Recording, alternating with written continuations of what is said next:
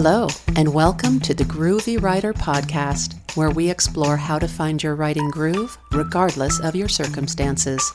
I'm your host, author and M F A instructor, Nicole McInnis.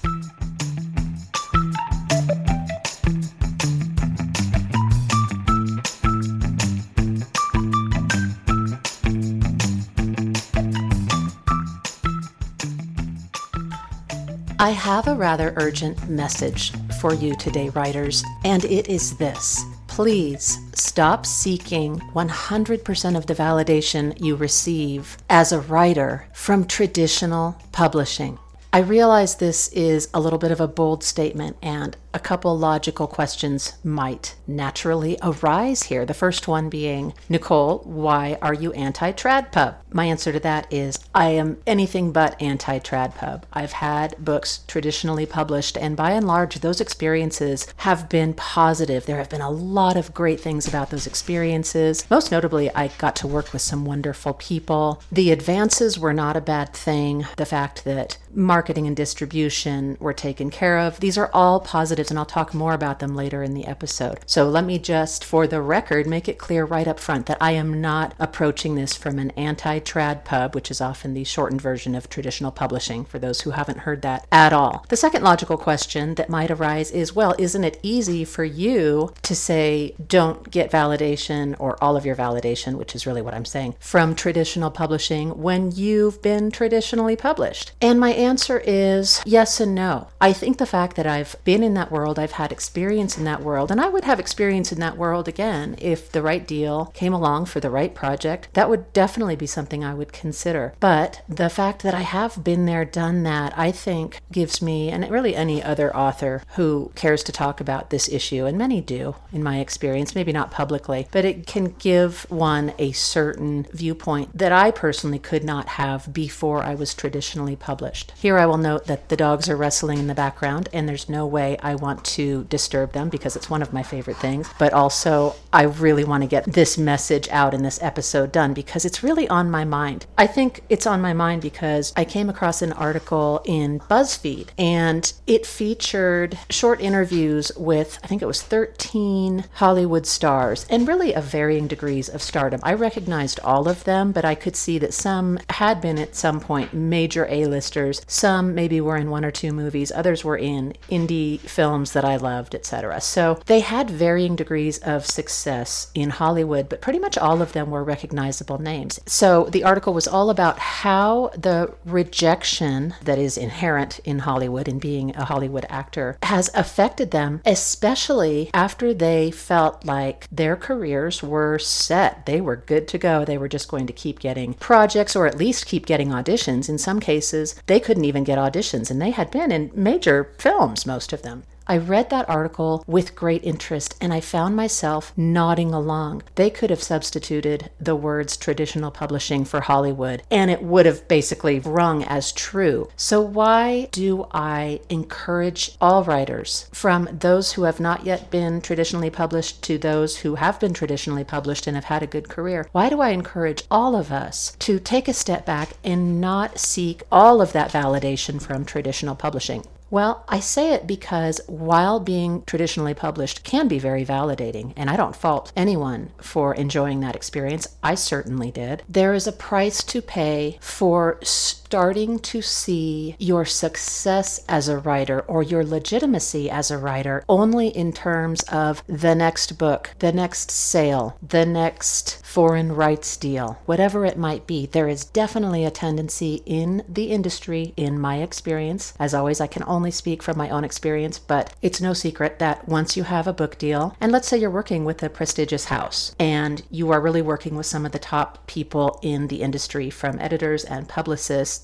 to agents and cover artists, it's very easy to have a sense of A, I've really made it now, which is a great feeling, and also B, after a while while, after you've been in that a while, and maybe you've gone through first pass pages, maybe you've gone through the proofreading and the galleys, and you've seen the A R Cs, the advanced reader copies, and you're maybe waiting for the book to hit the shelves, which I've mentioned in other episodes, and many of you know this can be a very lengthy process, and it's only become more lengthy in recent years. Often it's at that point where the project is pretty much done and ready to go. It's mostly about the waiting game now and the marketing game and all of that stuff that goes into that period before release day. It's often then, and sometimes before too, but reality can really set in, especially for debut authors, that I need to really get cracking on that next project. Now, some authors already have other projects in the works at that point. They already have other deals. But I know that for me, that was the point at which I really started to come down from this high of, I've made it, this is awesome, I'm so wrapped up in this book, and there's all this energy, and people are interested in it, I have a whole team working on this, and it was wonderful. But then you maybe start to do the math and realize, okay, how many books are being published each day? And what are the odds that my debut is going to be an international instant bestseller, and I'll never have to work again, and I can spend all of my days just writing? You start to realize that maybe that's not so realistic, and especially when you have your editor and or your agent encouraging you to get to work on the next project if you haven't already, you start to realize that, yeah, I've got to really write this next book, but it'll be okay because I'm sure my first book will do great. There is that period, and this comes post-release typically, when the hubbub of release day is over and you don't yet know how things are going to go long term. It's very exciting still potentially, but now what? And if you are a mid-list author, which means your book hasn't flopped, but it's also not climbing the bestseller charts. And the vast majority of authors fit into this category, the mid-list category. And that's, I think, fine and great. And then your goal is often to build a backlist. But you do start to realize, okay, that was exciting, that was wonderful, but there can be a coming down from that. There really can be a crash, especially if maybe you're struggling with the next draft. Or you had an option book, and I'll just really quickly mention what that is for anyone who might be unfamiliar. An option book is when the publishing house with which you have just published writes into the contract that they basically get first dibs on seeing the next project. So let's say you had that option book, you're all excited because you've worked with this editor and they were great and the house was great and you know they're going to love your next option book, and it turns out it's a no for whatever reason, typically bottom line reasons that really don't have anything to do with the quality of the writing, although I guess that is a possibility. But I think once an editor has worked with a certain author and knows the quality of the work and knows that that quality is there, the editor probably is not super concerned about that writer's ability to turn out a quality product. But for whatever reason, let's say the house declines to make an offer on the next project. They pass on it, which means you are back out on submission with that project. Let me just backtrack really quick. Going out on submission, for those who don't know, means that your agent, and most traditionally published authors with larger, well-known houses will have an agent. Going out on sub means that your agent has is sending the manuscript around, and hopefully you start getting offers from different editors at different publishing houses. So if your option book is not picked up by that same publishing house, you're back on sub, you're back on submission. And that can be an experience that can really knock you down a peg or two from that great feeling you had when you were wrapped up in this whirlwind of excitement about your book that's about to come out or that maybe has been recently released.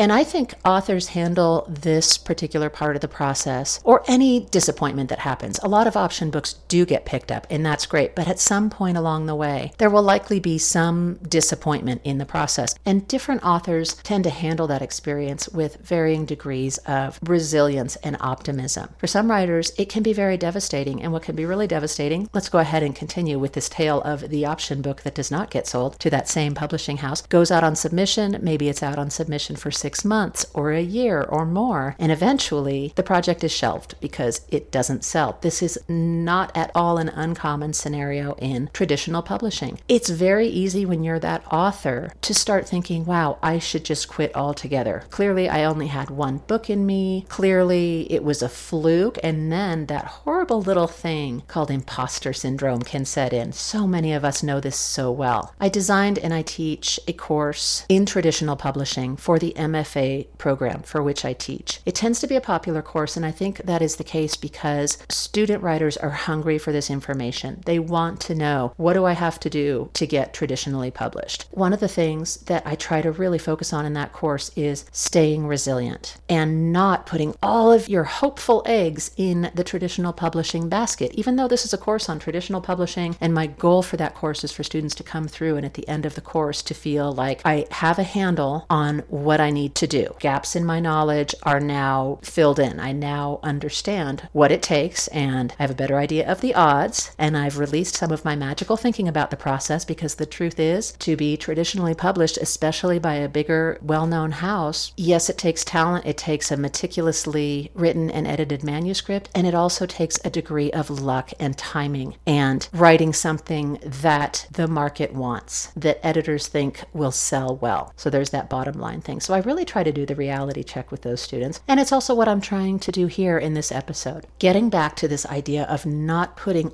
all of your validation as a writer in the hands of traditional publishing. This typical scenario of the option book not selling. At first, it doesn't sell to the people who you would think would want to buy it because they bought your last book. Next, it doesn't sell at all, let's say. You pull yourself up by your bootstraps and you sit down to write the next book. That part of the process, starting what feels like from scratch, even though I don't think it is, can feel like it's only happening to you, that you are alone in that. So you might be dealing with imposter syndrome. I've been found out now, even though I sold that first book, they didn't want the second one, which means I'm a failure, whatever. In the meantime, you might be on social media seeing all of these announcements for your peers, next books, next sales, next series, whatever it might be. And that can be a little bit soul-crushing, because when you felt like you were part of that world, that traditional publishing world, and the world was your oyster, and all of a sudden you sort of feel cast out, that can be really painful and really isolating. But again, it's really, really common, it turns out. And my hat is always off to any author, especially very big authors, well-known authors, who come out and publicly talk about their experiences with rejection in the industry. And again, I think so often people can get a little bitter about that, especially people who have not yet been published. Writers can say, well, it's easy for you to say, or, well, I don't know, it seems like you've had it pretty good. But the reason I disagree with that, and the reason that BuzzFeed article resonated so strongly with me, is that I think it's very valid to have a taste of something or have an experience of something and be told, yep, this is it, you're great, and just to have that feeling, and then it's not there for whatever reason. And perhaps writers who are writing the kinds of books that don't really come from the heart or the soul, maybe they're writing books that have a very sort of dispassionate commercial purpose, and the writer maybe isn't super attached to those manuscripts. I would imagine the process is much easier for those types of writers, just because there's not that highly, deeply personal element built in. But for writers who, let's say, tend to be more literary, or who are writing poetry or memoir, where you are literally strongly connected to the work, to the story, because it's your story, or genre fiction, where they've invested in these characters, they've invested in the story, it's these types of writers who I tend to think can be most affected by the vagaries of traditional publishing, most affected by the choppy waters of the open sea that is traditional publishing. Here, I want to bring it back full circle to the beginning and just reiterate yet again, I think it's great to be traditionally published if for no other reason than distribution is largely taken care of. Also, having a connection to a well-known publishing house can open up other doors and other opportunities, not the least of which can be career-related. Those are important things, and those are excellent reasons to seek traditional publishing. Here is the problem. It, in my opinion, is much harder harder than ever to get a book contract. It is hard to get an agent. Once you do have an agent, not only have things, as I mentioned earlier, slowed down tremendously in the past few years in publishing, and again, not a secret. You do any research of any depth on this, and you will find plenty of people all over the industry, from authors to agents to editors, talking about this. Everything is so slow that it can be sort of a steamroller of unpleasantness. And I've mentioned in other episodes that by and large, I think writers, again, especially of fiction, and I'm not saying nonfiction writers are cold-hearted people at all, but I think writers, especially of fiction, fiction tend to be rather sensitive souls. And this sort of churning machine, for lack of a better word, that is the world of traditional publishing does not tend to mesh well with that. It's sort of like the Wall Street of the literary world. It's money-based, it's trends-based. Much of it, I think, is speculative, frankly, the way books are bought and sold. And I just don't think that's always a great match for the typical author personality. That said, again, when things are going well and when you do have a book deal, it can take you to sort of these dizzying heights, which are wonderful, but those are the peaks. When you come back down to earth, you can find yourself a little bit, I think, um, almost diminished by the fact that you weren't able to maintain that level of excitement, that level of momentum, that level of feeling like I am a real writer now. And that really gets to the heart of what I'm trying to convey in this episode, which is please don't ever mistake who you are as a writer with your manuscripts that may or may not ever be published. One of the things I specifically encourage my students to do is to always hold on to, first of all, remember in case you've forgotten, and then really hold on to whatever it was that made you want to become a writer in the first place. I am here to tell you that that will see you through so many of the ups and downs of traditional publishing should you be one of those writers who is seeking traditional publishing. It will see you through the ups and downs of trying to find an agent. It will see you through the ups and downs of having a manuscript out on submission. It will see you through the ups and downs of having your agent sell a manuscript and then the process of getting that manuscript published. There's a lot of heady stuff in there. There's a lot of excitement, but there are also some real dips and some real lows. Any author who has been through that process of traditional publishing, I think, would agree with me. Even those who have been wildly successful, I sometimes wonder if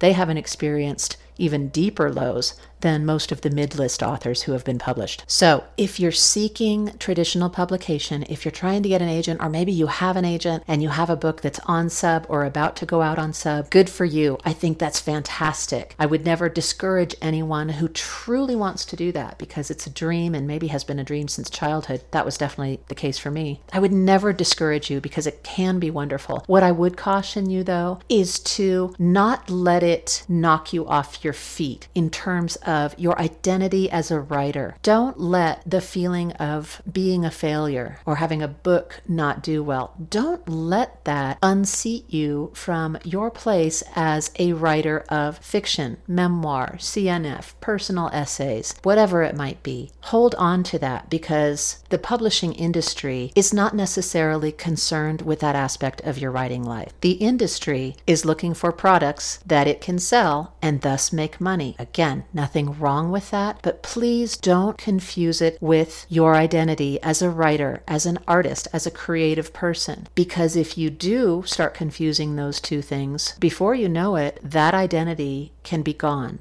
And I think that's tragic. I think it's tragic when writers who got into writing because of their love for the written word stop writing altogether because of that sense of being a failure, being an imposter. And there's a real danger of that in traditional publishing. So again, for those of you who are on that path, I wish you luck and enjoyment and excitement on that path. When the dips come, hold on to that thing that first made you want to become a writer. Part of having that thicker skin that is so often talked about is creating for yourself a space as a writer that can't be upended completely by the downsides of traditional publishing. While I was reading that BuzzFeed article about the Hollywood actors who were discussing very frankly how rejection had and continues to in some cases affect them, I couldn't help but think, wow, you all should take the reins. Stop looking at Hollywood to validate you. I get that it was probably very validating to get those huge roles in blockbuster movies, but you've been there, done that. You've had that view of the industry. Why not start an indie project, direct something, write something, and star in it if you want to. To. But rather than remain in that painful place, and the pain I really believe is legitimate, why not use it as a springboard into something completely new, something that honors your love of the work, in their case acting, in our case the written word, and that requires some courage and some vision to move it all in an entirely different direction. Those are just some of my thoughts about this idea of traditional publishing and validation and the place that it should have in our lives if we're going going to continue to have a healthy, happy relationship with our writing. Thanks for listening to the Groovy Writer Podcast. You can find the podcast on most major platforms, including Apple Podcasts, iHeart Radio, Spotify, Stitcher, and others. You can also listen in on YouTube and on my website at nicole mcguinness dot com. Until next time, write on, Groovy Writers. Write on.